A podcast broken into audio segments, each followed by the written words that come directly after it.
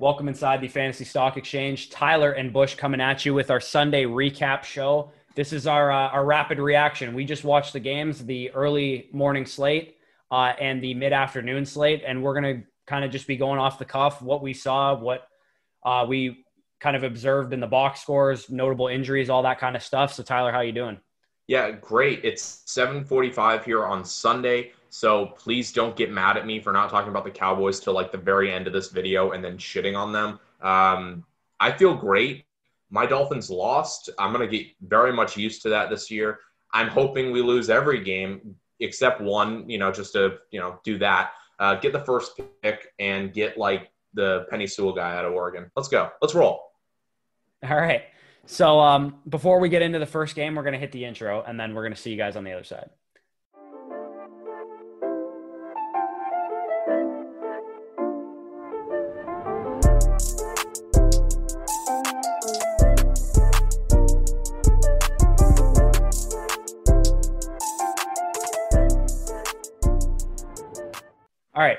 So the first game we have up uh, queued up here is the Seahawks versus the Falcons. Uh, the Seahawks came away with this one 38 to 25. I think the big story in this one has to be Russell Wilson. 31 of 35 passing, 322 and four touchdowns. Yeah. The dude's the dude's a fucking stud. Yeah, he was ridiculous. I mean, we knew this was going to happen. This is going to happen to every team that plays Atlanta. Fantasy owners, please take note you can start guys like Jimmy G and Kirk Cousins because they're going to put on an absolute clinic because the Falcons defense is not good. We're seeing guys like David Moore fucking run all over this team. Uh, it was just a dominant performance by the offense as a whole. And then back into the game, you're going to get your Matt Ryan garbage time finish with most passing yards for the day and for the weeks so far. I mean, Matt Ryan's been fantastic when it comes to garbage time. You can always depend on him for that. And my MVP candidate for this upcoming year, Russell Wilson, looked magical, and I'm thrilled. Yeah, and uh, the receivers came through for sure. If you're any kind of PPR league, eight receptions, 92 yards for Tyler Lockett, four receptions and 95 yards for DK Metcalf, but he did have a touchdown on that one. Uh, the notable thing, I think, for fantasy perspective uh, from this game is Chris Carson. Chris Carson had a good fantasy day, but the thing that's a little concerning to me is he only got six carries. Like that, that's a like I, to me, that's just a little odd. He had six receptions for 45 yards and two touchdowns receiving, but he only had six carries for 21 yards. So, I mean, Carlos Hyde had seven carries. Like, they just didn't run the ball that much, which is, I mean, exciting if you're an owner of Russell Wilson or Tyler Lockett or DK Metcalf, but a little concerning knowing that the tendency of this coaching staff has always been to run the ball. Yeah, he's looking a little bit more valuable in PPR leagues. Uh, I think it was just a blowout. I mean, it, it really was ran away with fairly early. Um, it was kind of close at halftime, five point, uh, not five point game, it was about a three point game, but it just started being ran away with uh, towards the end uh, in the third quarter. So I don't know how much I could chalk this up to the fact that, you know, the passing game was just so efficient. And yeah, they're going to want to run the ball all the time. And even Pete Carroll decides to run when passing game's working. But it was just working so well today. I think they were just rolling with it. Um, Carson, six receptions was nice for me. Uh, that was uh, second on the team for receptions, right behind Tyler Lockett. Uh, he looked pretty good in in the highlights that you you kind of see. Um, but yeah, I would have loved to see a little bit more rushing carries. And Carlos Hyde getting seven is a little scary, a little worrisome. But Carlos Hyde will not be effective in the passing game. They weren't even looking at him. So I don't know where to take that backfield. Again, it was not really a backfield I was highlighting as one that I loved. Um, but what I really wanted to highlight was guys like Lockett and, and Russ, who both went to town. They're obviously working together. Nothing missed in the offseason. Um, eight receptions there for Lockett. Fantastic. I mean, I thought it was a really good show uh, by Seattle. Yeah. On the Atlanta side, I mean, Julio does Julio things. Nine receptions for 157 yards. Like, I mean, he had 12 targets. Calvin Ridley also 12 targets, nine receptions, 130 yards, and two touchdowns, too. So excellent game if you own Todd or um, Calvin Ridley, not Todd Gurley. Um, another uh, one notable thing here is that Russell Gage with 12 targets, nine receptions, 114 yards. Now, I think this is going to be a pattern of Atlanta. I think Atlanta is going to have three viable options in the passing game week over week. And it's honestly just going to be a coin flip, whether it's Hurst one week or Gage one week. Maybe Julio or, or Ridley have the off week uh, every now and then. I think that's just what you're dealing with with Atlanta. Yeah, it would have been nice if Hurst had more than five targets, three receptions, and 38 yards. But I think the reason for that was Gage having a good game. If Gage didn't have a good game, uh, Hayden Hurst probably would have. Yeah, and we saw classic Julio puts up a lot of yards, doesn't get a touchdown. You don't really need the touchdown with him. But what I was just thrilled is that the Ridley that we have been hyping up all off season is there. It, he's there. It. The rookie campaign is through. This guy's fantastic. He, he is really, really good. And we're just going to consistently see this in wins and losses. It does not matter. One thing, though, that I think does need to be pointed out is with Russell Gage getting nine uh, receptions like that, yes, Hayden Hurst struggled but we're not seeing the reception game out of Todd Gurley. He only had two receptions. He had one yard to even come out of that. What I was loving out of Todd Gurley was the effectiveness in the run game. There was really no. He did have five targets though, Todd Gurley, which was a little, which was kind of impressive actually. I wasn't expecting a kind of receiving workload like that. Ito Smith had three targets. Brian Hill had two targets. So from what I expected, I did expect them to use kind of like a by committee approach for the running back receiving target portion of it, with Gurley getting the primary load and carries but the rushing was fully early, and, and I I really like that. I mean, obviously there's a couple carries. I mean, Ito had one, uh, Brian Hill had three, but it's that's fantastic. Like Todd Gurley was getting the core bit of the work, and yeah, it's it's going to be a game where they're chasing from behind, so you're not going to see like you know 17, 18, 20 touches.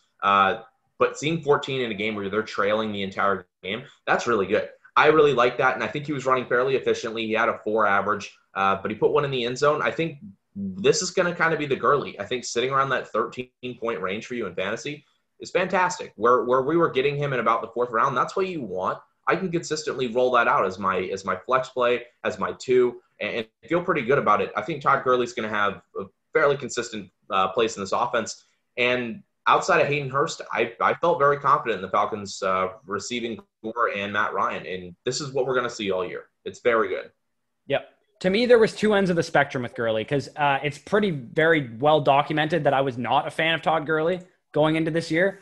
And part of my reasoning was the low end of the spectrum being that they make it a committee to some degree and they use Brian Hill and Ito Smith more than they probably should, which it doesn't look like that's the case, which is a good sign for people who did draft Gurley. But my other end of it is how long does this last? Because Todd Gurley can get 14 carries all he wants, but I, I don't believe in him over a full 16 games. We'll see how it goes. To me, I think if you're a Todd Gurley owner, you have kind of a ticking time bomb, to be honest, yeah. um, for how long that he's going to be an RB2 or whatever he ends up being for fantasy. So, I mean, I'm I'm looking to sell Todd Gurley. That's just kind of me sticking to my initial analysis on Todd Gurley, but I very well could be wrong and he could be fine. But I, he wouldn't have been good if he didn't get a touchdown in this game, which was also a big part of my yeah. dislike for Todd Gurley because I mean 4.0 yards per carry is okay, I guess, but it's not like great either. Yeah, I think I think we bounce on to the next game, which was just it, we have to touch on it because it existed and it happened, and we have to just say something on it.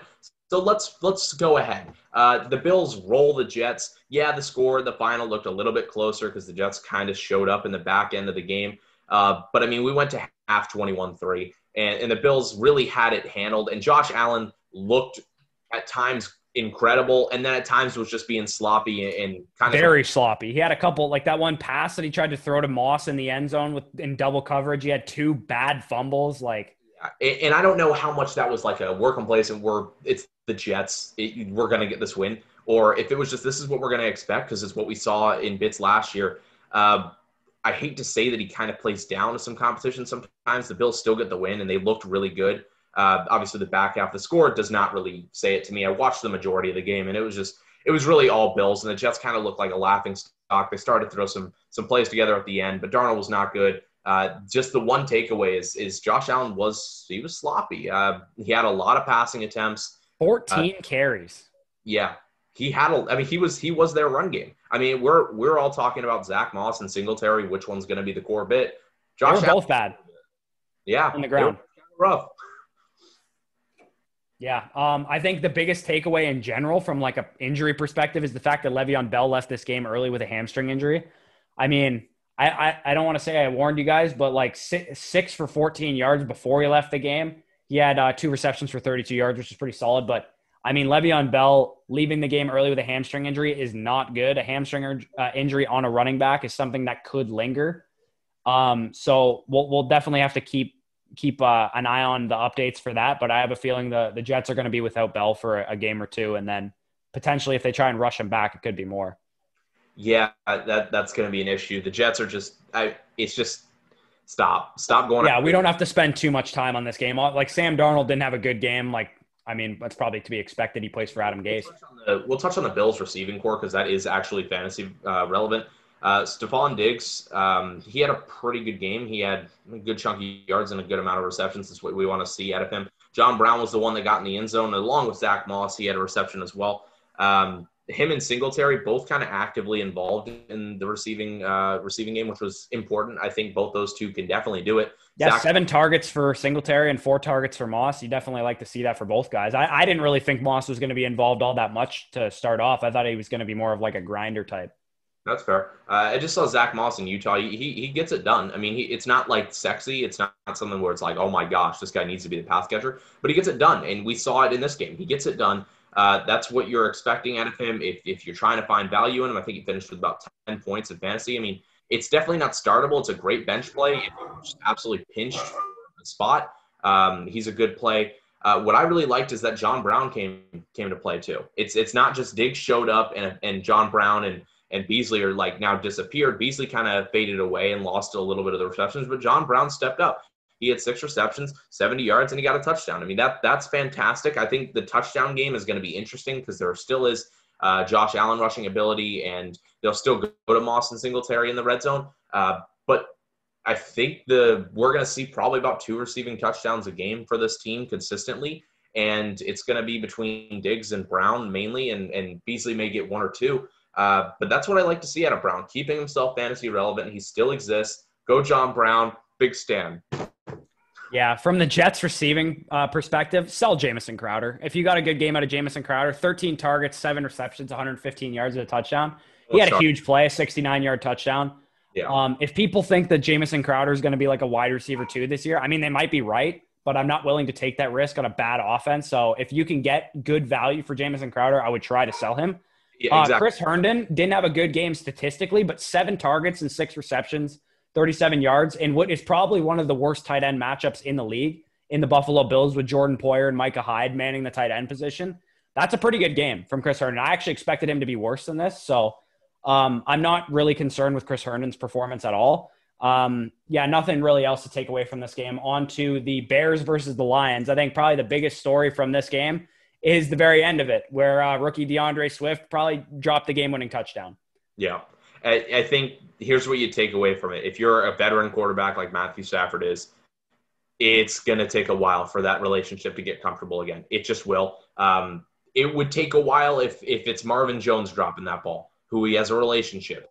It would take a while if it was Kenny Golladay missing that. It's just what happens. Quarterbacks are fickle in those situations when it's a big play situation it's going to be hard for them to want to go back to you. And especially with a rookie, that does not look good for D'Andre Swift. That's what I'm seeing when I see that play happen. Sure, I prefer the Lions win that game. I kind of like the Lions, not that I'm a fan, but I want them to win that game. That hurts. You know what Matthew Stafford's thinking. You know he's not going to be put in that situation again, and that's really unfortunate for D'Andre Swift.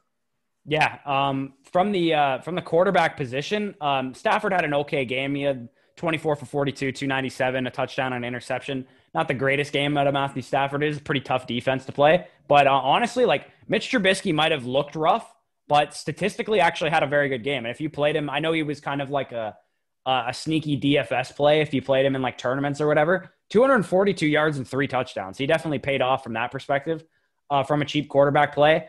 Uh, I think we'd be remiss not to mention uh, the freak of nature himself, Adrian Peterson, 14 carries, 93 yards six point six per carry at what he's, what he's 36 years old or something yeah. like that. Like that's the thing that like that drop ball by Swift, it the opportunities are not going to open up. Like this is something where we need to take the Adrian Peterson thing a little bit more seriously. I mean, we do because Kerryon had seven. He had seven attempts. He had 14 yards. That's terrible. D'Andre Swift only got three attempts.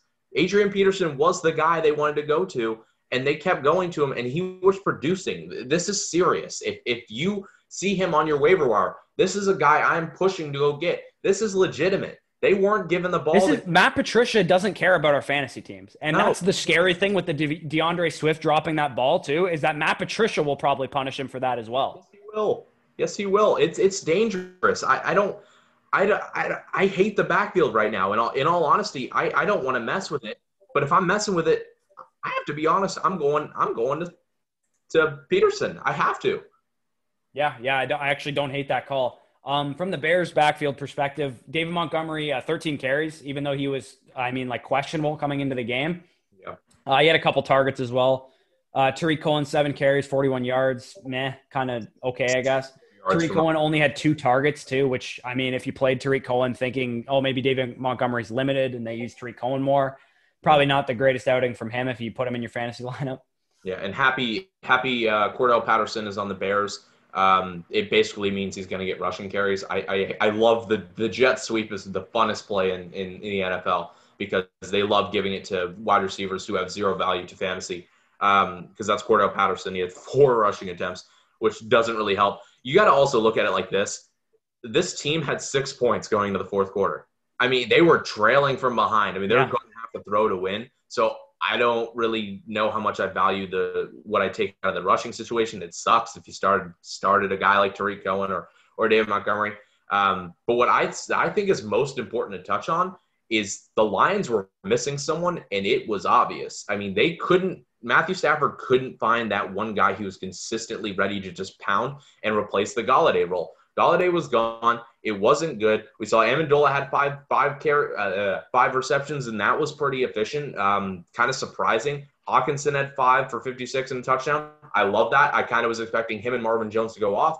Marvin Jones only had four receptions, 55 yards. I was expecting him to be the guy that filled in that void and did it quite well. I was expecting almost kind of what we saw out of Hopkins, but a little bit less today, around the nine, eight, 10 reception mark. I mean, I yeah, see- I thought he was going to get peppered. And Quintez Cephus with 10 targets, undrafted free agent receiver. Yeah. I, I mean, he was really good out of Wisconsin. If a team was going to understand uh, him, it was going to be a team from that division uh, that's right around that area that kind of knows what Quinton Cephus was doing in Wisconsin. Um, it, I, I don't know. I don't know what to do with this backfield. I mean, nice, are, nice game from T.J. Hockenson though. Five catches for uh, 56 yards and a touchdown. That's promising. If you took a late shot on him, knowing that he got out to a good start, but I mean, I, he had a great week one last year, and that didn't really work out to him uh, yeah. too well for him. If uh, if Anthony Miller is on your waiver wire, by the way, go get him because uh, six targets, four receptions, 76 yards, and a touchdown, which is actually, I believe, the game-winning play um, for that game. Um, and uh, yeah, it was Allen Robinson obviously had a, a, pretty solid game as well. Nine targets, five receptions, 74 yards. Didn't catch a touchdown, but he didn't kill you either. If you're in any kind of PPR league, 12, 12 points or whatever is what he got you. And kind of what I expected to see from the uh, the Bears receiving core was no one after those two guys was Miller and, and Robinson and, and no one else. Jimmy Graham caught a touchdown. If you want to mess around with Jimmy Graham, that's be my guess, but I'm not going to. Um, let's get off this game onto the other matchup between two NFC North teams. Uh, Packers 43, and Vikings 34. This was a kind of a barn burner, to be honest. And surprise. yeah, Aaron Rodgers was my. If you listen to our DFS show, I said play Aaron Rodgers in DFS because everyone is going to be playing Carson Wentz, and he's the same price as Carson Wentz, and people are just going to kind of skip over him because Wentz has the Washington football team, and yep. Aaron Rodgers. 32 for 44, 364, and four touchdowns. Yeah, surprise. Guess what? Vikings don't have corners. Surprise. I mean, we, yep. we said this. We said this at draft time. People were like, Vikings have two first round picks, and you guys are mocking for them to get two corners. You guys are insane. You guys are idiots. Nice wide receiver you have there. I, you, you got blown up in the receiving game. I mean, it's just this is what I kind of expected. Davante Adams absolutely blew up. Disgusting game. 17 targets, 14 receptions, 156 yards, and two touchdowns. If you were in a PPR league, he he put over 35. I mean, take take these notes. Take these notes, please. Falcons secondary, Vikings secondary, two secondaries we predicted at draft time need to do drastic things to help their secondary really kind of didn't do it. I mean, you know, they had they had one corner, like one core corner. It was not enough. We knew that was not enough. That was not going to fulfill the position. And both teams secondaries got absolutely toasted. So please, uh, I don't know who they play. I can look it up. But whoever the Falcons and Vikings play next week, if you can find a sneaky kind of candidate of a guy that can do some work, go go get him. It's going to be big. Uh, that's a team where I would say down the road, start looking at week uh, 14, 15, 16 find the guys, the wide receivers that play those teams. I know that's bold because we're in week one, but like if you think your team is set and you need to make one move, go find corners, uh, go find wide receivers playing those teams because they're bad. Yeah, yeah, they're not great. And um, you mentioned it. If you got some sneaky starts, Marquez Valdes Scantling, four receptions for 96 yards and a touchdown. Allen Lazard, four receptions, 63 yards at a touchdown. Allen Lazard was kind of the guy that everyone predicted to be the number two receiver in this offense. And um, if anyone's concerned with Aaron Jones, don't be. He had six targets and he had 16 carries. That's plenty of volume. This is a pass funnel defense. As we meant, the corners are bad. Like you don't run against the Vikings, you pass against them. So Aaron yep. Jones only having 4.1 yards per carry really saved his day with a touchdown at the end. But I mean, it doesn't really concern me because he had 22 opportunities to, to make plays in this game. Yeah, and I think we kind of knew this going in. The, the story was going to be the the wide receiver course for both teams. Um, Adam Thielen was fantastic. I mean, this is what we expected. I thought his ADP was always just a little bit too low yeah. uh, for how well he was last year. And he did great. Went over 100, 110 specifically. He had two touchdowns. It was Kirk Cousins going to him in the most important times of the game, and he was fantastic. And this is what I expect. I didn't think Justin Jefferson was just going to instantly step on the field and become the messiah for the Vikings offense. And that's kind of what happened. He only had two receptions. It was no one had more than four targets on the Vikings other than Adam Thielen. Yeah, the Thielen's the guy. He, he is the guy. Um, Cook wasn't as involved in the in the passing game as as you want, which is sad. Two touchdowns on the ground, though. Definitely can't complain about that. I mean, that wins it because otherwise, outside of those touchdowns, I mean, he was no better than than David Montgomery today. I mean, he just wasn't. Yeah, and um, the one one thing of note that I think people would probably be kind of had a question mark going into this game. AJ Dillon only had two carries, so this is Aaron Jones' backfield, which I expected it to be. I think AJ Dillon slowly edges out Jamaal Williams as the season goes on, not Aaron Jones. I think this is. Uh, there's been talks that Aaron Jones and the Vikings are going to be have, or in the the Packers are going to be kind of discussing contract terms and stuff. I think uh, AJ Dillon's just going to be like a short yardage back for this season. I think he's probably going to be more of a 2021 guy. So that's just my prediction in week one. Who knows? He could come out next week and get 17 carries, and I could look like an idiot. But I mean, geez, uh, what is it? Allen Lazard had a, had a carry too. I mean, I, I love I love the deep um, depth chart rushing totals because I, I, don't know. I wasn't really a believer in Dillon, and that that's kind of what happened. Um, I, I um, believed in him as a player. I just didn't believe in him for fantasy this year. So. Uh, we're going to move on to the next game, and this is a game I'll probably let you spearhead this because you probably watched every second of this game, being that you're a Miami Dolphins fan. Yeah, but uh, the Dolphins fall short of the Patriots and Cam Newton in his debut for the Patriots at 21 to 11. Um, yeah, I'll let I'll let you get into this one from what you saw. Yeah, so I really what I'll highlight first is I'm a Dolphin fan, so I'm gonna go right to our team. Fitzmagic looked terrible. I mean, he looked terrible. Yeah, no, I mean, he didn't look good. Three picks. This is it, it, three picks does not say it all because he just looked bad. I mean, it was an embarrassment. The rushing, the rushing backfield looked bad. The O line, bad it, it just the offense was not looking good. Um, and that that's just the sign of a better defense just taking advantage and a smart defense taking advantage of just a rough offense. It's what it is. Um, the biggest thing to note from this, if you want to take anything out of this game, Myles Gaskin had nine rushing attempts for 40 yards. And you may be like, that's not a huge stat line. That is. Myles Gaskin was not even a projected sight. He was the third guy. I thought he would have gotten cut, to be honest. And we weren't expecting that at all. We were like, it's going to be two guys, and that's it. Myles Gaskin, oh, he, he's on the depth chart, right? Yeah, okay. I mean, Jordan Howard, eight for seven. That that's that's not a joke. Eight eight rushing attempts for say He was so ineffective uh, in the game. He had a rushing touchdown. So if you want to sell him, okay, uh, it's it's gonna get you nowhere. Uh, Matt Breida had five rushing attempts. He was more kind of we kind of figured he'd be more involved in the passing game. He, he wasn't. Uh, he was not. Too. It was a joke, and it was Myles Gaskin getting it done. But he had four receptions too to go along with it for 26 yards. I mean, that's a waiver wire steal. I think a lot of people are going to be focusing on the big names that are kind of floating around that people maybe didn't believe in. Myles Gaskin's the starting running back. He is the starter for this team, and it's not a question. Jordan Howard was completely outclassed by him. I don't even think Myles Gaskin's all that good. He's just a starting running back. Go get starters, right? Go chase Myles Gaskin. He's gonna find a team that's not the Patriots in, in the next upcoming weeks. Yeah. It, it, I wouldn't I wouldn't be spending a two, like a crazy amount of fab on him, but he's definitely worth a shot. He's under the radar. I doubt anyone's going to realize that that he actually put up as much as he did. He he was the offense today. He really was because Preston didn't do much. Uh, Parker didn't do much. Both Parker, under- yeah, that's uh, glad you bring that up. Parker left the game early with a hamstring injury, so he had a hamstring injury going into this game, and he was questionable, and he retweaked it. So that's yeah. not good if you spent a sixth round pick or whatever on on DeVante Parker, because that likely means he's going to be out three to four weeks, if I had to guess. Yeah, and now we can actually bounce to the relevant stuff uh, from this game, which was the Patriots. Cam Newton had 15 rushing attempts. Yep. He's, he's healthy. He's good to go. I mean, and and Bill Belichick has him for one year, and he's going to abuse the shit out of him as a runner for that one year. Absolutely. And he got two rushing touchdowns in this. No passing. Uh, passing passing game was kind of ineffective on both sides, but that's what we were expecting. Both teams have very solid secondaries. Um, Cam Newton really couldn't do much in the passing game, but it was just the rushing. The rushing abilities was fantastic. Sony Michel had 10 rushing carries.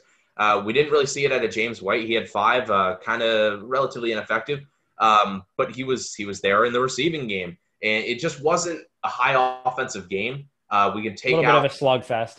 It, it kind of was, and, you just got to take what you can out of it, and that's Cam Newton and Myles Gaskin. Those are the two guys that I, I am I'm okay with you trading for Cam Newton right now because I, I could genuinely see this being six, 15 more games of this. And at the end of the season, we may not see Cam Newton ever be startable again because I, I Pretty much. used. Yeah, yeah, I definitely I don't disagree there. Like like you said, um, Julian Edelman had an okay game. I mean, five receptions, 57 yards, and he had a carry for 23 yards. That's a solid game. You can't be disappointed with that. Um, yeah, overall though, this was just a slugfest, and I kind of expected it to be one because um, both teams were um, coming in a little bit cold, like like all the teams in the NFL. Um, one thing that's worth noting though is that the the, the uh, Dolphins play the Bills next week, and I kind of expect another bad outing for Brian Fitzpatrick again against that defense. We might see two in Week Three, man, if he's healthy. Cry. I can't. I, I was.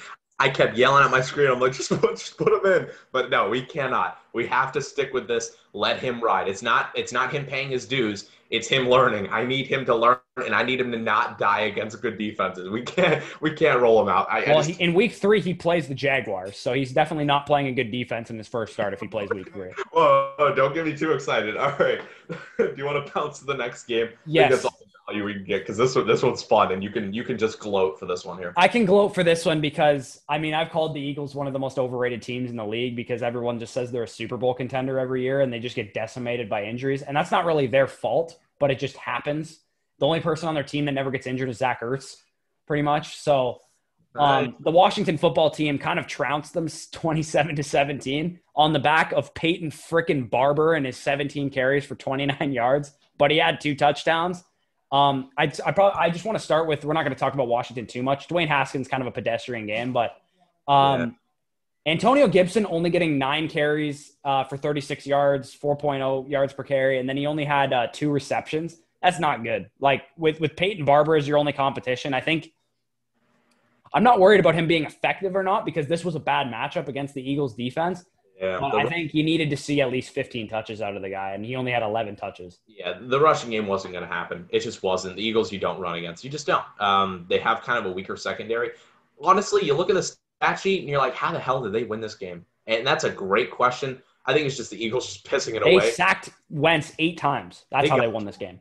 They got to him bad. Lane Johnson not there. Uh, was is that contract distributions? I'm pretty sure, right? No, he he was hurt, and then Brandon Brooks has been out for the season. Andre Dillard's out for the season. Like their O line's already decimated, and Miles Sanders is hurt too. So yeah, it. You know what? I think watching this game, it made me kind of concerned for McLaurin. I think we're like it's a garbage play. We know McLaurin will have to capitalize in the fourth quarters and stuff like that. Uh, he had five receptions for 61. But I mean, I'm kicking myself the whole time watching. It's my first share of McLaurin. I didn't have any shares of him last to year. To be fair, though, I, I, I'm, I'm, I didn't see any stats saying, well, he was shadowed by Darius Slay. But if he was, that's a, a respectable stat line against a shadow corner. Yeah, that's true. So I, I don't know. It's just value. Seven targets, though. I mean, Haskins only threw the ball uh, what 30 times. So. I oh mean, my gosh. What? I'm sorry. I, I'm, I just so I'm currently watching the Dallas Rams game. They just showed the Rams stadium from the outside. Oh my gosh, the stadium's gorgeous. Oh yeah. Better than Jerry World. I'm sorry. Okay, back to back to the back to the content. Oh yes. Oh um, Boston Scott was the um, the sexy name. Everyone asking start sit questions certainly had a lot about Boston Scott. I don't want to say I told you guys so because Danny had him ranked inside his top 15, and I was like, I have him as a mid RB three because yeah.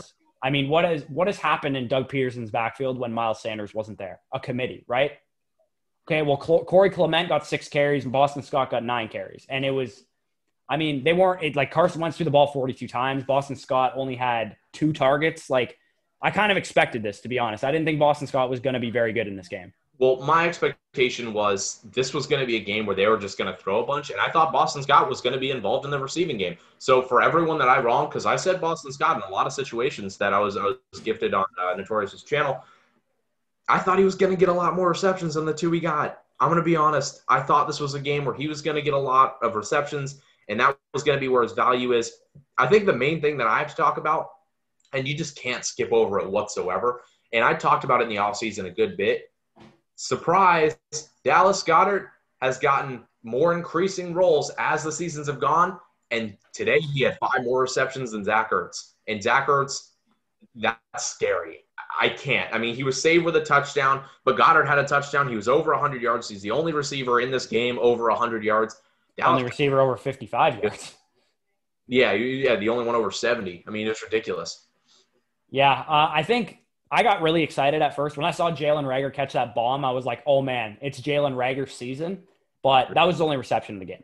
So I mean, I think we're gonna have to wait a bit on Reagor. He also is just coming off an injury, so maybe he was like, I, I don't know what the snap share is off the top of my head, but I'm sure he played kind of like a limited uh, role in terms of snap counts because DeSean uh, Jackson was on the field quite a bit. Obviously, Greg Ward seven targets was on the field quite a bit, and then uh, John Hightower I saw get some run. He had four targets as well. So uh, I'm pretty sure they just kind of eased Reagor in in his first game coming off the injury. I don't think I'd be too concerned about him. I do think yep. he's worth a uh, like a pickup if he's still on your waiver wire because I think he will be the number two receiver at, at worst in this offense um, yep.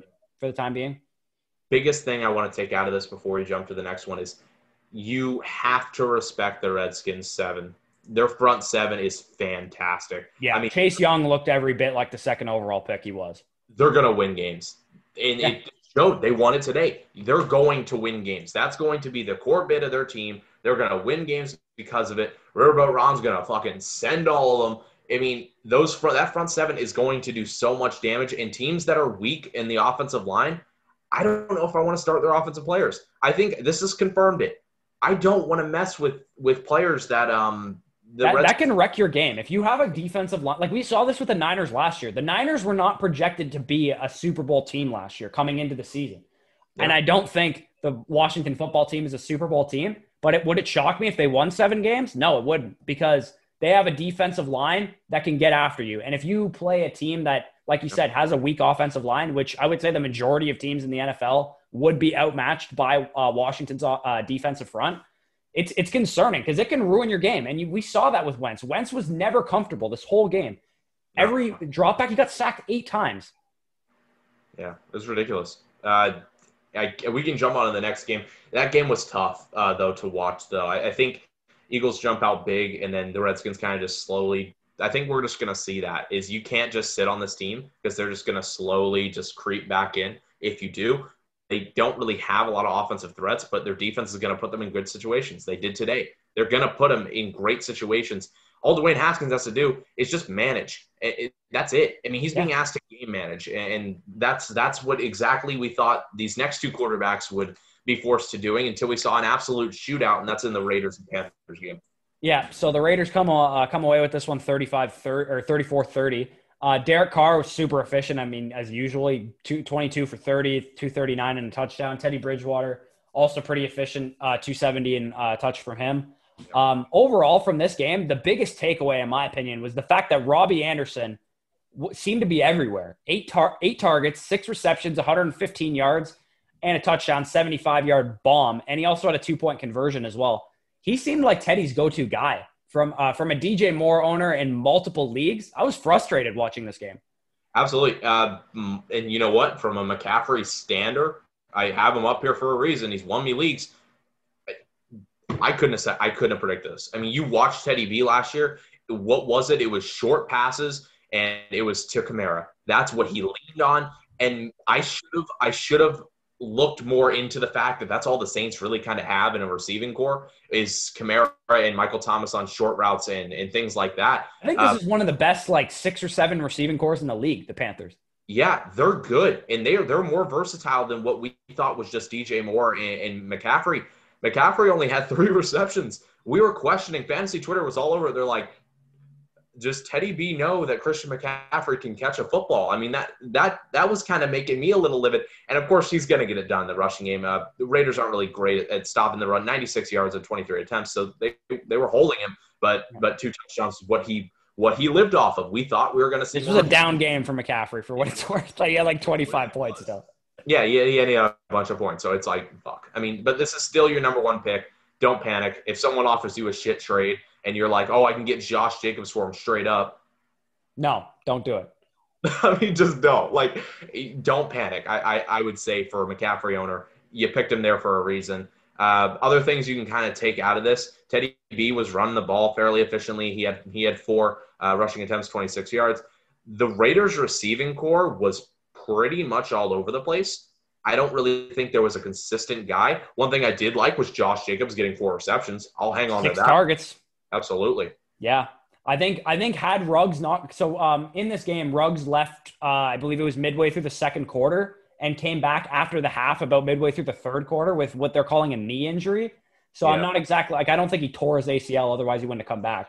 For extension, when I watched it, I was like, you know, that it's either that or it's an ankle, and I, it, it came out to be the knee. So that's what I thought. yeah, I don't think he even like sprained his MCL to be honest, because I think he would have been out for the game had that happened. So I think Ruggs will be okay. He'll probably be kind of practicing in limited kind yeah. of uh, fashion this week. Maybe he's questionable going into next week, but I think he'll be all right.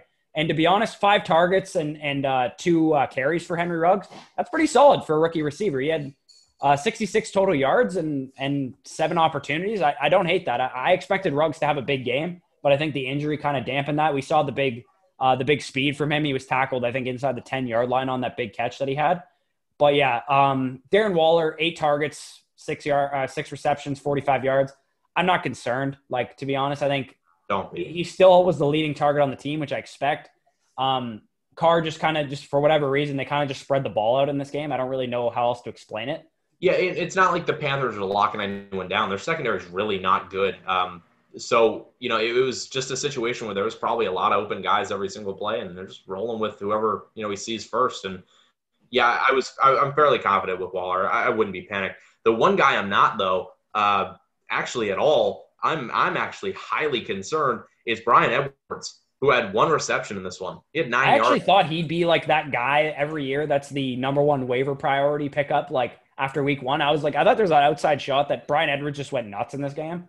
Yeah, because like like you said, I think the the Panthers corners and I believe Donte Jackson went down in this game too. Was there like I mean he was bad too, but he was like the only corner that anyone knew on their team, yeah. and he went down. Like I thought the like Ruggs and Edwards were just going to torch the Panthers' corners in this game. That's not exactly how it shook out. It ended up being the Josh Jacobs show, but it yeah, was, Edwards a little bit disappointing if you started him in tournaments in DFS or if you yeah. uh, last minute flexed him when Miles Sanders was ruled out or something like that because we had a couple people doing that. And what I'll say is uh, Derek Carr, I picked him up fairly confidently in a few leagues, like as as like in superflex leagues where I'm like I think I could sell him fairly high after this week because I thought this was going to be a shootout and it was, but it was not because Derek Carr was efficient. Uh, I mean, he was, he was efficient, but not because he was putting out a monster amount of fantasy points. And yeah, pardon, we're both watching the uh, the Cowboy Rams. Yeah, I'm trying. I was trying to turn to it there actually. Yeah, uh, so on NBC, that's a little plug. Uh, yeah, so uh, it's it's not it's just a Derek Carr thing. I really thought he was going to put up a few more touchdowns. I think Josh Jacobs was just so damn efficient when it came into the red zone. Um, I think that's what I have to look at more. Is that Cam Akers' first reception?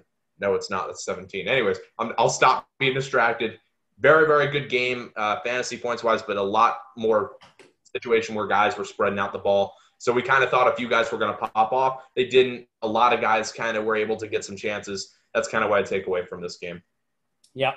And uh, this this next game uh, had a lot of people probably pulling their hair out for a couple for the first couple minutes. But I think the story of this game is what I've been saying all off season that Gardner Minshew is a good quarterback.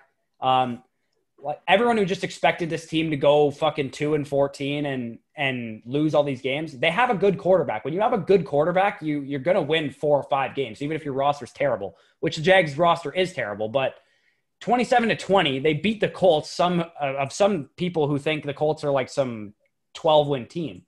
And Gardner Minshew went 19 for 20, 173 yards and three touchdowns. I think the story of this game was just how efficient the offense was. Like James uh, James Robinson wasn't very good on the ground, 16 carries, 62 yards, 3.9 per carry. I mean, DJ Chark only had three targets, which is a little concerning if you thought this was kind of a smash matchup, which I did think it was. He definitely saved your ass by uh, getting into the end zone. Laviska Shenault, four targets, like Keelan Cole, five targets. There just wasn't a lot of pass attempts for Minshew in this game. They they were just super efficient on offense, and that's just kind of how the game went. Yeah, Robert Woods is eating to start this game. You yeah, thank game. God, because I have him in my big money league, and I need a lot of points out of him. Robert Woods is fantastic. Uh, you're not going to hear a preview of, of us talking about this game. I mean, we'll try and talk a little bit about it as it goes. Uh, but Robert Woods, fantastic, uh, fantastic player. Got another ball just now. Yeah, there you go. One thing that I wanted to point out, uh, there really wasn't a lot of options in Indy. I, I thought we were going to see maybe one prominent target. Um, I knew we were going to kind of get a mixed backfield, a mixed bag, but I thought it was going to be Mack and Taylor. So when I saw Mack go down, I'm like, all right, here we go. Jonathan Taylor, it won't take long. Here, here he goes. And Let for what roll. it's worth, they believe that he tore his Achilles. I don't know if it's actually come out confirmed if he did or not, but that's what that's what they think happened. And if that's the case, man, holy shit, is Jonathan Taylor going to be a league winner if that if that happens? But here's the thing: Nyheim Hines had seven carries. I don't care. I mean, yeah. He, Here's why. Here's why I don't care. Yes, Jonathan Taylor had nine carries, only 22 yards, but Jonathan Taylor had six targets, six receptions, yeah. 67 yards, which I didn't expect from Jonathan Taylor. So if Jonathan Taylor's going to be involved in the passing game, I'm cool with it because obviously I expected Jonathan Taylor. Like if if you told me Mack went down early in this game before it started, I would have been like, okay, Jonathan Taylor probably got 20 carries. Nyheim Hines probably got all the third down work. No, like it was almost the opposite actually, from what it seemed like because Nyheim Hines was getting all the work inside the 10 yard line. And Nyheim Hines had eight receptions as well. I, yeah. I, I, genuinely think this is going to be, uh, and I thought this coming into the season. Uh, this is going to be a running back situation where there's just a there's just a good handful of options, and it, you're not limited. It's kind of like Cleveland, where it's like you can start Kareem Hunt and still feel good. That's your Nyheim Hines. Your Nick Chubb that can catch is Jonathan Taylor, and I can roll with that. Um, that's that's something I, I wanted to see is is kind of how that shaped out. I wasn't real confident in playing Taylor. I did tell some people to play him because I thought he would get a touchdown in this one, just because Jacksonville is a little weak uh, in the red zone. Obviously, their defense is just miserable. Um, but yeah, we didn't really see that. And then in the passing game, we saw a very, very widespread amount of reception. Parris Campbell, if he's on your waiver wire, is probably going to be one of the guys that Danny talks about tomorrow on the uh, uh, the waiver wire targets uh, show because Parris Campbell had nine targets, six receptions, and 71 yards. That's pretty good volume for someone like he out targeted T.Y. Hilton, or he had the same amount of targets. Sorry, he out he had more receptions and yards than him though. Yeah, um, and then on the on on the other side of the ball, there was a there was a interesting situation. I would say. I mean, Laviska Shenault showed up. He had a touchdown. That was really great. Keelan Cole apparently is a, is a genuine option for this team. He had five receptions, 47 yards. He had a touchdown as well. Uh, DJ Chark three for 25, touchdown saves his day. I mean, so I don't know what to think about that receiving core. And Rams are first and goal on the on the one yard line, so there's a chance they push this in. But what do you think about the Jaguars situation? It's Cam Akers. It's Cam Akers up the middle. 34. And- no, it is Malcolm Brown. Classic week one, Malcolm Brown showing out. Gross. Malcolm Brown hawking touchdowns.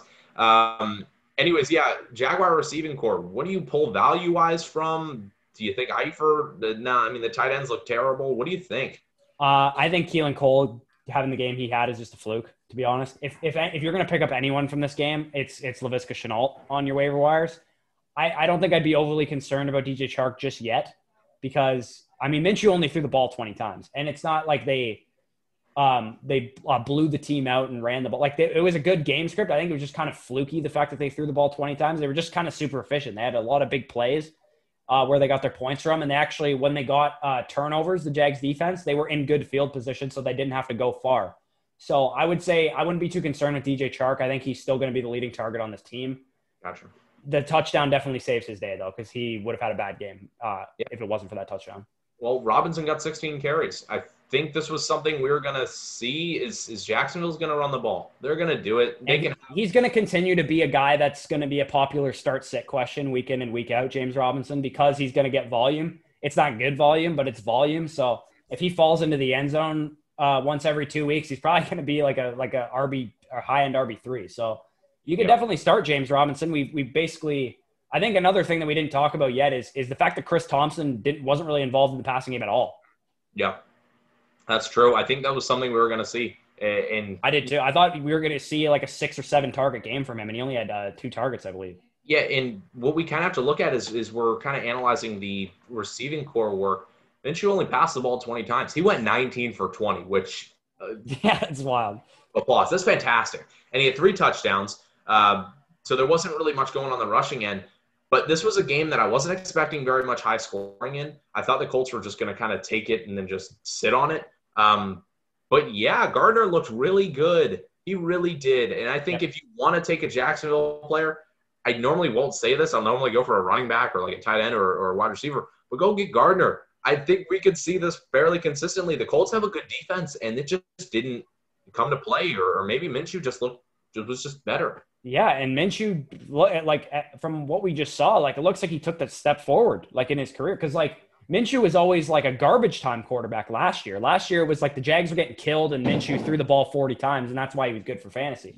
Yeah. This like no, this year he took 20, 20 attempts, and he had three touchdowns uh, on those twenty attempts. So I, I definitely um, can't take away anything from uh, Minshew's performance other than he played really well. So on to the next game, and this it's going to make Tyler laugh for sure. Um, I do, I know I've been kind of the Brown stan of the of the channel, but I expected this to happen too. Uh, Ravens 38, Browns six. They got killed. Like this wasn't even close from the very beginning. Baker Mayfield, uh, very not good game. 21 for 39, 189 yards, a touchdown, and a pretty bad pick as well. Um, on the ground, a uh, little surprising that Kareem Hunt had more carries than Nick Chubb, to be honest. It isn't four out of six games last year. He had more carries than Kareem Hunt, than, than Nick Chubb. Uh, we've seen it before. And that's unfortunate. That's really not great. Yeah, because that's that's and they paid Kareem Hunt too. They gave him an extension. And to me, it almost signals more that it's going to be more of a 50-50 split. Yeah. Yeah. It, this this was not a good situation for the Browns. They looked really bad. This was not a game we were expecting them to look good in. And yeah, this this there you go. This is the result of when a really good team that's clean, is crisp, plays well together, goes up against a team that's just kind of loose. They're loose. Their line is new head coach too. Not a lot, like a lot of new pieces. Uh, Jedrick Wills, the left tackle for the Browns, apparently went down for this in this game. Uh, I definitely monitor that situation if you have any Browns players because I mean their offensive line was the the sole reason aside from Freddie Kitchens and Baker Mayfield playing like shit, that they weren't good last year. So if their offensive line is dinged up already, that's probably not a good sign. Um, from the Ravens' perspective, Mark Ingram was bad in this game. Like he didn't look good. He like he, he I expected him to come out and just fucking pound the shit out of the Browns defense. 10 carries for 29 yards. In a very favorable game script, he only got 10 carries. J.K. Dobbins, seven carries, 22 yards, and two touchdowns. I mean, J.K. Dobbins isn't going to be on any of your waiver wires, but I mean, if you can, I don't want to say sell J.K. Dobbins because I think this is going to be a committee for as long as Mark Ingram is healthy. But I mean, it's it's a little concerning for Mark Ingram's sake uh, that J.K. Dobbins had a good, efficient game. Not efficiency in terms of like average yards per carry, but just looked good and looked explosive, and Ingram did not. Yeah, um, it's interesting. It's this. This is just a odd off situation. I think the Browns front seven isn't too bad. I think they kind of they're going to do better against the run consistently throughout the year. Uh, Marquise Brown eight. Willie Snead did his thing because apparently Willie Snead still. Lamar Jackson had nearly a perfect passer rating, just for the record. he was fantastic, and obviously you got to take into account that Lamar's going to run too, and he's going to be a little bit more efficient than the two backs. Uh, as far as the J.K. Mark Ingram situation, I guess I'm gonna have to come up with an answer soon because I'm gonna sit and be asked this question probably consistently: Is who should I actually be rolling out there if you handcuffed him and you have both? I just don't know yet. Um, JK just got the touchdowns today. That's just sometimes just how it's going to roll. Uh, maybe next week we may see Mark Ingram scores both of them and JK puts up more yards. I mean, it's just back in. You just never know. It's a committee situation. It's tough right now, and I think I think seeing this game, it may be a little bit harder for JK to kind of beat out Mark Ingram. I think we were kind of just expecting it to just happen.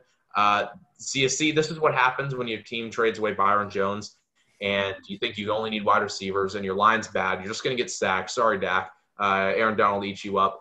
But yeah, this is just the receiving core was very good. I think Marquise Brown put up a really, really good stat line. Uh, Mark Andrews did his thing. He had two touchdowns. Hashtag Mark Ingram in the end zone. It's just going to happen. Yep. As far as what you could take away from the Browns, you take away the Kareem Hunt situation. It's going to be a running team. They ran the ball 23 times in a situation where they really couldn't do much on offense.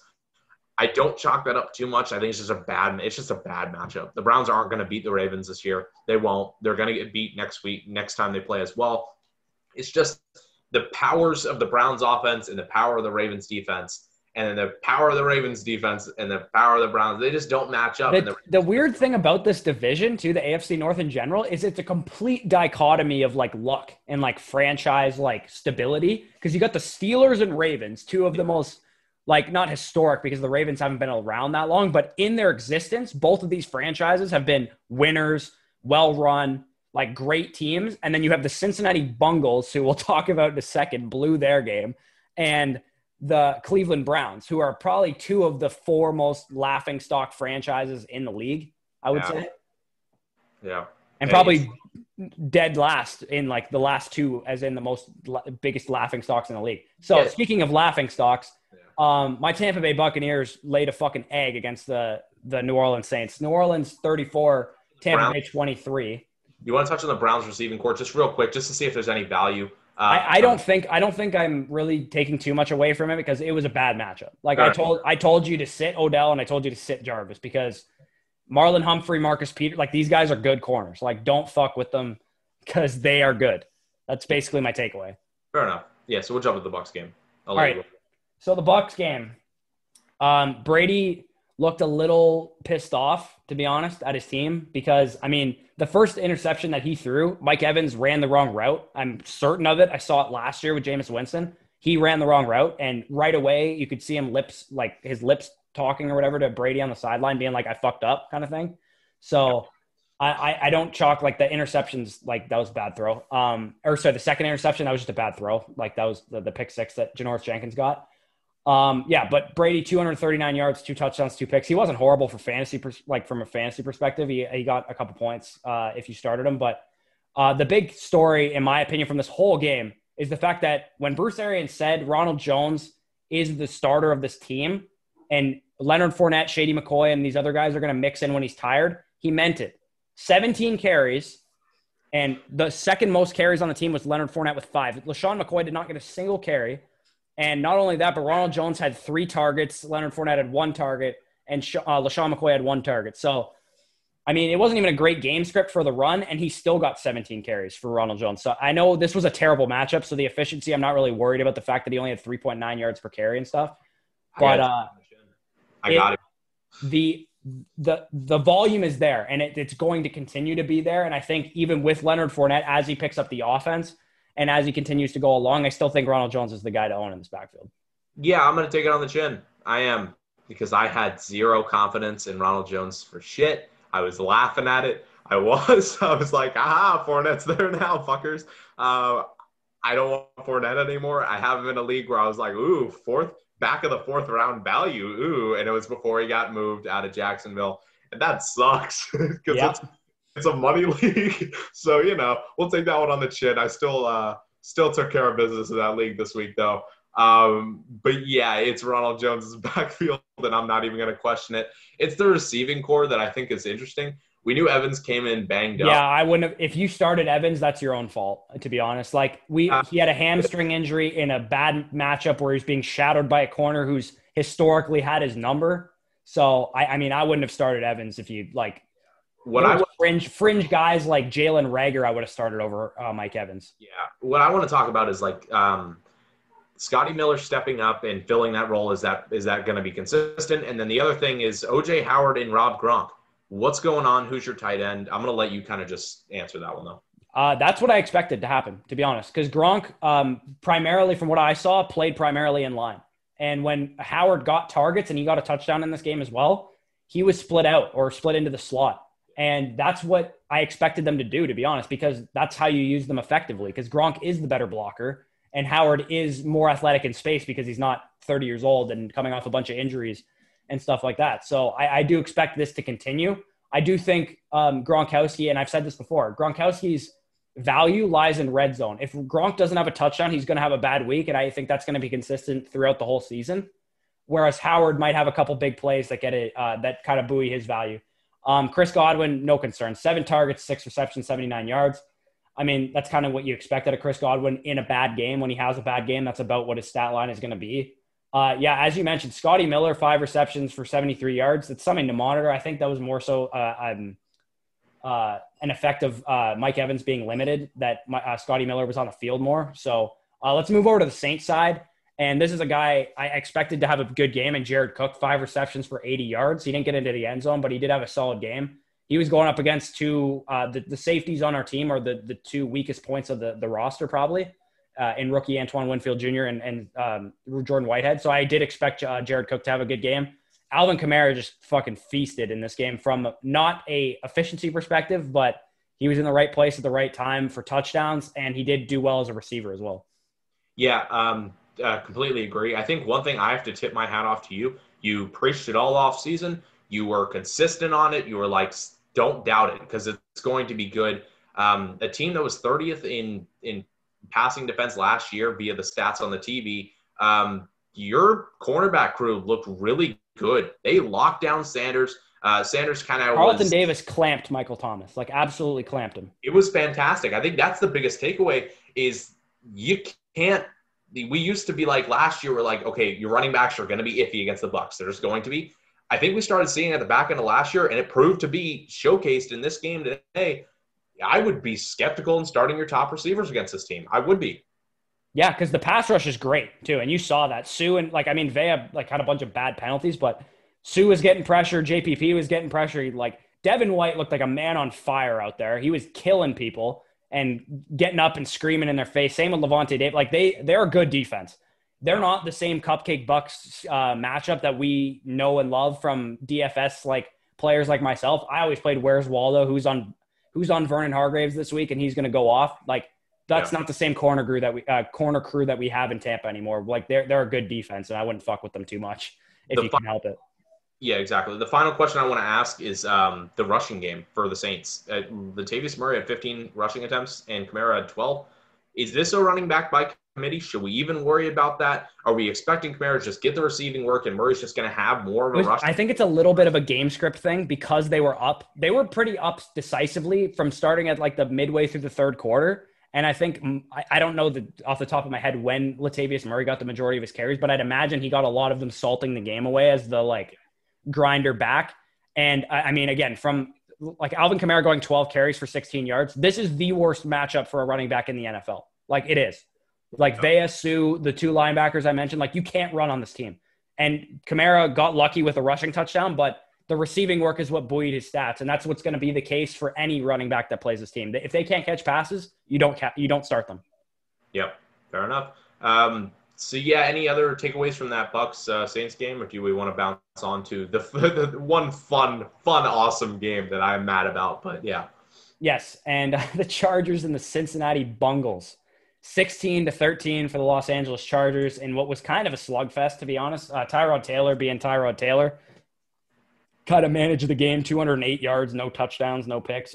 people who were like, "Oh yeah, just start Tyrod Taylor. He's gonna like he has a great match." Like I I, I don't want to start a game manager like Tyrod Taylor. Like, yeah, I think guys like Teddy Bridgewater and Derek Carr have way more upside on a weekly basis than Tyrod Taylor, and those guys are game managers too. So, yeah, exactly. I think the big takeaway from this game is the fact that Austin Ekeler was like a, a zero in the receiving game. Yeah, yeah. Here's my thing: Ekeler, Mixon. These are two guys I was buying every bit of stock I could. I hang in the back of the rounds. You guys know me. I want my two running backs at the back end on the on the my first pick and my turn. I was going for Ekeler. I was going for Mixon. Both combined uh, combined for two receptions today, one per. Ouch! I'm hurt. I'm seriously hurt. Why is Giovanni Bernard? What? When did he become existent again? That hurt. That cut like a knife. Ekeler had 19 rushing attempts for 84 yards. He's effective when he's getting in the passing game too. You yes. got to be doing both, and it just wasn't happening. I was so lost as to what their plan was. I don't. It's not a different coach, is it? Like I'm pretty sure the Chargers kept their same head no, coach. It's the same. It's the same coach. I'm not concerned. Like people might be like, "Oh man, Josh Kelley had 12 carries." Like, yes, if Josh Kelley's on your waiver wire, go pick him up because you might be able to start him in like a pinch. The fact yeah. that he got the like red zone work was a little concerning to me. Like Josh Kelley was pretty much in there most of the red zone uh, attempts, but Austin Ekeler should not be getting 19 carries a game. And I say that as the guy who had Austin Ekeler as his RB6 going into the season. Like I think Austin Ekeler needs to get six, seven, eight targets a game and 14, 15 carries max. Like that's that's his sweet spot. That's the like area where you want to use Austin Ekeler, and that's how they've always used Austin Ekeler. So I'm really hoping this is just a fluke. I remember two years ago, Kareem Hunt had like zero targets the first two games of the season, and we all freaked out. Why isn't Patrick Mahomes throwing to Kareem Hunt? Alex Smith was the check down king. This feels a lot like this. Like to be honest, this feels like oh man, because I know people are already going to say, oh, we saw Tyrod Taylor didn't check it down like Philip Rivers. Like yeah. I, I, kind of expect this to be a little bit of an anomaly, to be honest, in terms of Austin Ekeler's uh, receiving work. Yeah, fair enough. Um, one thing that was slightly surprising and happily surprising, we'll say, um, Joe Burrow ran the ball eight times, 46 yards. He had a touchdown. He had a big run, a 20 yards to kind of be the core bit of that uh, yardage gain. Um, big touchdown run for the only touchdown for the Bengals. No, no, no, no. They, they missed an extra point. I'm sorry. Um, so, yeah, interesting game, uh, I would say, from the Bengals end. I expected this. I was preaching to start the Chargers defense. I thought there was going to be a lot of rookie mistakes on Burrow. In all honesty, he kind of kept it relatively clean. The offensive uh, line didn't do him any favors. So it looked bad. I yeah, it, it, was horrible. I mean, they got a lot of sacks. Joey Bosa was fantastic. Um, I slipped up. It, it was an extra point. It was two field goals. It, I was reading an interception, not a touchdown. Um, yeah, he just looked uncomfortable, and that's really unfortunate because we saw that with Kyler Murray at times last year. Um, that's so exactly you, how Kyler Murray looked like in his first game. To be honest, like the Kyler Murray had a big run against the Lions last year that kind of buoyed his fantasy day in that game. But from a throwing perspective, like to be and to be to Joe Burrow's credit, they should have won this game. Like from a real life NFL perspective, he got him down the field, and AJ Green made like a great catch in the end zone that would have won the game, but he got called for offensive pass uh, pass interference, and then their kicker pulled his hamstring on the, on the game tying field goal, and they lost. So I mean, classic bungles in my opinion. That's just what Cincinnati Bengals do. But Joe Burrow won them this game. Like he got the, when it mattered most, he looked rattled most of the game, but when it mattered most, he got them down the field and it looked really good. I think it's very promising if you own Joe Burrow, knowing that this is one of the toughest matchups in the league. Like their their corners are legit. I don't care that Derwin James is out. Their secondary is still one of the best in the league. Yeah, absolutely. Um, another thing that's that's a very good thing to point out for this game, uh, the receiving core there was a lot of spaced out balls. I think the Auden Tate hype coming in apparently was non-existent today. Um, Boyd only had four receptions. Uzomah had four receptions. Uh, AJ Green had five. Giovani Bernard had four. I mean, Ross had two. Uh, the ball was all over the place. I think yeah. that was his goal. And yeah, there was a lot of situations where he was sacked. So kind of rough for him to even get the ball out. Uh, give props to to the Chargers' uh, offensive front, uh, defensive front seven because it is really good. Bengals line's terrible. We should expect this consistently. Uh, ball's going to be spread out because it's going to be Burrow doing a lot of back shoulder stuff and one foot because rookies will do that, especially under pressure. That's what I'd be expecting. It's it's going to be a tough season for Burrow, um, but there was a lot of promise, and I'll be honest, he he played very well in this game, even though the stat line kind of looks rough for him. I don't know if it's going to be a tough season for him. I think he's going to. I think he's going to bounce back. I think he got his first welcome to the NFL moment when all of his receivers aren't open because they're getting clamped by Chris Harris Jr. and Casey Hayward. So I think all these matchups that he has coming up, when he has a good matchup, I think he is going to be a smash play because I think we saw what he did with his legs. He's got the rushing ability and he can throw the ball and he can obviously, like he obviously did. He fucking threw 60 touchdowns last year in college, but um, from the uh, the Chargers receiving perspective, other than Austin Ekeler, real quick, Mike Williams looked really good in this game, like low key. Like he actually looked really good. Like he made a really great, like couple really great catches. One, a couple of them didn't count, but yeah. in terms of like like that one catch he would have had in the end zone where he had like one hand on it, like that would have been an excellent play. He had about two sideline catches that that would have been fantastic that were one handed. He looked fantastic. His yeah. ADP was was horrible. People were getting him at an absolute premium. Just a great, like, kind of eight point kind of guy. I think he could really turn the page and be more than that. Again, a couple breaks his way where he has a little bit more room. He could have put up a monster game today, and people will be like, Mike Williams is a guy I want to be targeting. Go target him. I, he's going to be cheap. Yeah. We're uh, talking no. about a 20, like a 24, 25 year old receiver that put up his first 1,000 yard season last year, too. Like, I know he wasn't like efficient, or anything. He only had like two touchdowns or three touchdowns last year.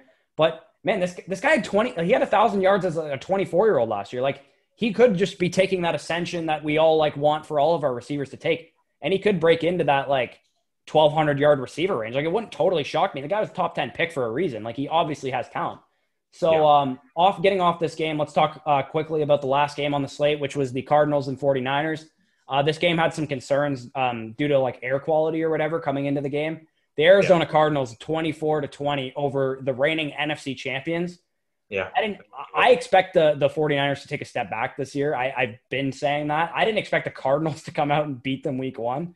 But I do expect the Cardinals to be a feisty team this year, maybe compete for a 7 6 uh, seed in the NFC. Yeah, they're going to cause problems. This team is built to cause problems. Their offense looks great. Here's my little victory lap because 14 receptions for DeAndre Hopkins when all I was hearing was new wide receivers don't do good in their first year. It's DeAndre Hopkins. I don't give a shit about that take because it just it doesn't click when he's the best receiver in the league in my eyes. Because Michael Thomas is a joke. Um, Julio just, Jones is the best receiver in the league in my opinion, but DeAndre Hopkins is in the top three. Wait, who who'd you say?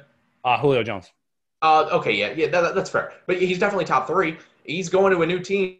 He looked fantastic, and Murray was looking for him. Murray really wasn't looking at anyone else there was two receivers in this game because you can give Fitzgerald a little nod because he had four receptions as well, but the ball was going to Hopkins. It was. Kenyon Drake really wasn't involved. Christian Kirk wasn't involved. There's there's one receiver on this team, and he's yep. going to get peppered. He is going to get peppered. So DeAndre Hopkins, uh, buy, please. I know it, it may be high. The people riding him probably have him at a good value.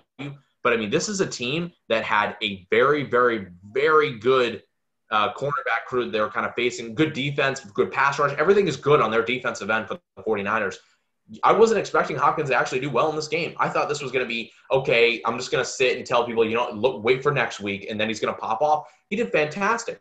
He didn't get in the end zone. He didn't need to. He was great. He got all your receptions you needed. Kyler Murray looked really, really good and very good running the ball. And speaking of rushing, we got to talk Edmonds and, and Drake. I think they're both going to be involved in, in the backfield, even though there was kind of a large discrepancy between the two um, when it came to rushing. And I'll give you the floor here because I just rambled for a really long time. Yeah, that was my take, to be honest. I said this going back to like May that Kenyon Drake is a good player and he's like assault like and I didn't hate him in fantasy. I I, did, I wasn't drafting a whole lot of him because I thought he was kind of a landmine, a little bit Damien Williamsy from um, a couple years ago. But uh, Chase Edmonds is going to be involved. And I think he's going to be, I don't want to say he's going to be a flex play every week, but if it's a really good matchup, he's going to be a flex play. And he's also a great handcuff because we've seen when the starter is out of this backfield that they're willing to ch- give Chase Edmonds all the work. So, yeah, Chase Edmonds needs to be owned. If he's not owned in your league, he, you definitely want to pick him up. Um, from the 49ers perspective, Raheem Mostert, like went bonkers in this game from a receiving perspective, especially, which is a little surprising because I've actually used the words Raheem Mostert is not a good receiving back. Yeah, I think he just capitalized off a couple good plays for him and had mm. four receptions. Uh, but it did lead the team in receptions tied with Kittle. Uh, I think we were we probably should have expected this. In all honesty, we had um, Deebo look was rough with injuries. Uh, Aiyuk was rough with injuries. Um, neither of them played today. We should have expected a receiving course. Someone was going to do it. We probably were all thinking McKinnon. Um, he had some work as well, three receptions, 20 yards, and a touchdown. Uh, but yeah, Raheem Mostert ran wild. That's what won you your league. Uh, that, that's what won you your matchups. If you if you put him in your lineup, you trusted him. I threw him in a in a flex spot in a team where I had a lot of good depth at my running back position, so I wasn't going to play him. Um, but I did, and it, it works out. As far as quarterback play, Jimmy G looked really bad, but at the same time, his stat line doesn't. Welcome to Jimmy Garoppolo. And I think Kyler Murray, although his stats look worse than than Garoppolo's, look much better, like much better. Yeah, and I think it's worth noting that uh, George Kittle did suffer like a hyperextension or something in his knee, by the looks of it, and um, understandably so, had a bad game. I, I think you kind of just got to say, oh shit, like he he got hurt. Like I don't think he would have had a bad game had he been healthy the whole time. I think he would like this is the Cardinals we're talking about the de- the defense that Tyler, if he had a tight end position next to his name, would have put up a, a, tight end one week last year. So I think this is still a good defense to attack for tight ends, but the fact that Kittle got hurt definitely hurt him in this. And I mean, as far as receiving goes, don't go chasing Kendrick Bourne. Like seriously, like There's no one I want to start in this receiving core ever. Like No. unless Deebo Samuel comes back or Brandon Aiyuk comes back, I don't want anyone. And Deebo's not going to for at least two more weeks. They put him on the IR. Um, so yeah, it's a rough situation. But the main thing, Derek I, McKinnon is worth noting. If he is on your waiver wire, I might go pick him up as well because he had five targets, three receptions, 20 yards, and a, and a touchdown, a couple carries as well. I don't expect him to be like super, super involved, but as long as these receivers are out, I do think he's a guy in an emergency situation. I would have started Jerick McKinnon today over Boston Scott. yeah, And Well- that might sound like a hot take or with like I'm using hindsight or whatever, but no, like I actually would have because I didn't think Boston Scott was getting all the work. yeah, that's fair. Um, do we want to let, us go ahead and touch on the Monday games? I think out of the Cardinal game, the main thing is DeAndre Hopkins was fucking mad against a really good defense. I think that's just the biggest thing you'd take from that. And Kyler's legit. Um, we could talk these Monday games. We're currently watching the Cowboys games, but maybe we'll touch on that real quick. Rams are up. They look really, really good. Uh, the Cowboys kind of struggling to start. Uh, the line looks very much rough, and the defense is letting up a lot of yards. But we'll, Well, Bobby Trees has five targets in the first quarter, like at the end of the first quarter, like the second quarter just started, and and Robert Woods already has five targets and four receptions, 65 yards. Uh, so Steelers and Giants play on um, today because it's coming out today, uh, Monday, obviously. Um, Steelers and Giants play tonight. What are you kind of expecting out of that? Um, I think it's going to be a tough, tough, tough road for the Giants all game. I think they're going to get killed. Personally, I think if unless you have Evan Engram or Saquon Barkley, you sit all the receivers in this game for the Giants because one, we don't know who to start of the receiving core when we when it's a good matchup, and this is absolutely not a good matchup. You have T.J. Watt and Bud Dupree against two rookie tackles for the Giants. That is not going to end well. It's probably going to mean five, six, seven sacks for the the Steelers defense. You could fire them up, by the way, and um, a couple, probably a couple forced fumbles, maybe a pick or two. Like this is probably going to be an ugly one for the Giants. Yeah, I, I have to agree. Um, I don't really know if I see the Steelers kind of running them offensively, but I think this is a game where we're going to see. Uh, It might only be 15 to like seven or something, but like I think the Steelers are going to have like a defensive touchdown or like like they might just like not like they might be finding their footing on offense, but the Giants I don't expect them to get much going at all, including Saquon too. Yeah, I think Saquon will struggle. In all honesty, um, I think they're just going to be pinched, and they're going to get to a point where they just got to pass, and that's going to be a bad situation when that's when that's it. Yep. I think what you can take out of this is Tuesday morning or maybe Monday night, maybe not Monday night during Maybe Vander Esch is already hurt. Unfortunate for him, but I mean it's kind of been the story of his career already, to be honest. So um, Monday, what you can kind of expect. Um, don't do it Monday night because it sounds it makes it sounds like you're trying to take the advantage of this the sad sad Giant fan or whatever whoever in your league has Barkley and, and these kind of guys. Um, but kind of look for a cheapened price on some of these Giants players because it's going to be a really rough. Let me run. ask you something right now. Go Would- ahead. After this game, would you flip Josh Jacobs for Saquon Barkley? If I could, yes. Oh yeah. If I could, I would. I'd do it quick. I think I would too, but I'm wondering if the Saquon owner would actually do that. Yeah, that's that's the thing.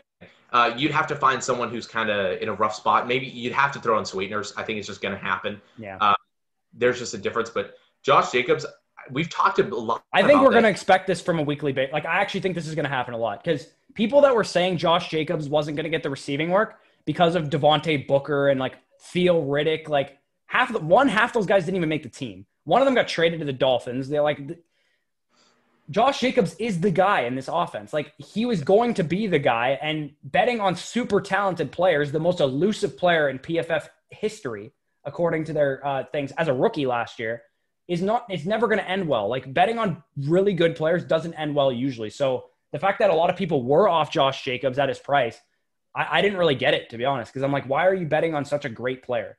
Yeah. And it was always the first thing of their arguments. It was always, well, I don't really like betting on really good players, but it's like Lynn Bowden's there. It's like, what the hell are you talking about? Yeah. All right. Well, uh, Steelers. Any guy you want to mention there, or do we want to jump to the next game? I think Diontae Johnson's a smash play because according to PFF, um, James Bradberry is going to be on Juju Smith-Schuster, and Logan Ryan is their other like decent corner who's got slot corner. So I would say if Juju's not in the slot, then um, uh, James Washington will be on on James Bradberry. So Isaac Yiadom is the projected start uh, matchup for uh, Diontae Johnson, and he's going to kill him. Yeah. I think the best game of, of Monday by far, because I really think that Steelers Giants game is just going to be be a slugfest. it's it's not going to be fun. Um, the Titans and Broncos. I think it's a really fun game. I think we get to see uh, Jeudy kind of take. Uh, I think he's gonna. I think he's gonna blow up the screen. I think like I think he's actually gonna come out like because this is the dude. Like let's not forget that Jerry Jeudy. Yes, he's a rookie receiver, and yes, there was no preseason. And I said this in my sleepers video that went bonkers. Thank you guys again for all the support on that video. But this was the most pro ready receiver in the draft. Like th- this dude was a pro receiver as a freshman. Like he was polished. He was that. Who was that? Is that Zeke? Zeke? Yeah, Zeke just ran uh, receiving touchdown. He's pulling his shirt up. Classic Zeke. anyway, Jerry Jeudy with Courtland Sutton. If he's limited, if Courtland Sutton's limited or out, I expect Jerry Jeudy to go nuts in this game. Yeah, I, I think that's kind of what we're going to expect. A limited role at best. Um, I think Derrick Henry's going to go pretty pretty insane. I think the two quarterbacks are going to do their jobs. Uh, this is going to be a really fun one to watch fantasy wise. It's unfortunate that that's the late game, but it is. Um, I I want. I'm really curious to see how my Jonnu Smith take uh, turns out in week one because yeah, I he was my guy. Like at the at the tight end position, he's the dude I own everywhere. He's the dude I like. I have him ranked as a, I had him ranked as a top eight tight end going into the year. I yeah. think Jonnu is like if he if he's bad, it's not a great matchup against the Broncos defense, but I want to see him at least get like six or seven targets. Yeah, uh, the Titans. Um, where was I going with this? Oh, I completely lost my. AJ track. Brown's going to go off, by the way, because AJ Bouye is not is not shadowing him, and he's yeah. going to see a lot of. Uh, I believe Deonte Harris is his primary matchup, and he's not a terrible corner, Deonte Harris, but AJ Brown's a stud, so he's probably going to kill him. So the Titans have uh, very very good run stuff. Um, so it's going to be interesting to see the Lindsay uh, Gordon situation. I think that's a situation where it's like maybe not judge it, maybe not decide who's the the guy you want in fantasy this this week. I, the receiving I, is what I'm curious to see. If Lindsay gets seven targets and Gordon gets one, I'm going to be concerned. If it's the other way around, that's kind of what I expected. Yeah. So that's that's kind of what we're going to be looking at. Um, bunch of fun matchups. Uh, we hope you enjoyed this video. Uh, smash the like for the boys. Yep, and uh, make sure you guys are joining the Discord. It's it's popping like usual. Um, comment any of your thoughts down below. Leave it like even if you like don't even want to comment, just leave. I don't want to comment on your stupid videos down there because you know what? It helps us for SEO purposes. So uh, thank you for your your hateful comments about um, certain things that I got wrong because I'm sure I got a lot of things wrong. And if you drafted Austin Ekeler because of me, uh, I'm sorry that he only got one target. It's not my fault. Anyway, uh, subscribe to the channel if you guys are new um, and hit the bell icon because we post videos pretty much every day. Uh, take it easy, guys, and enjoy your Monday.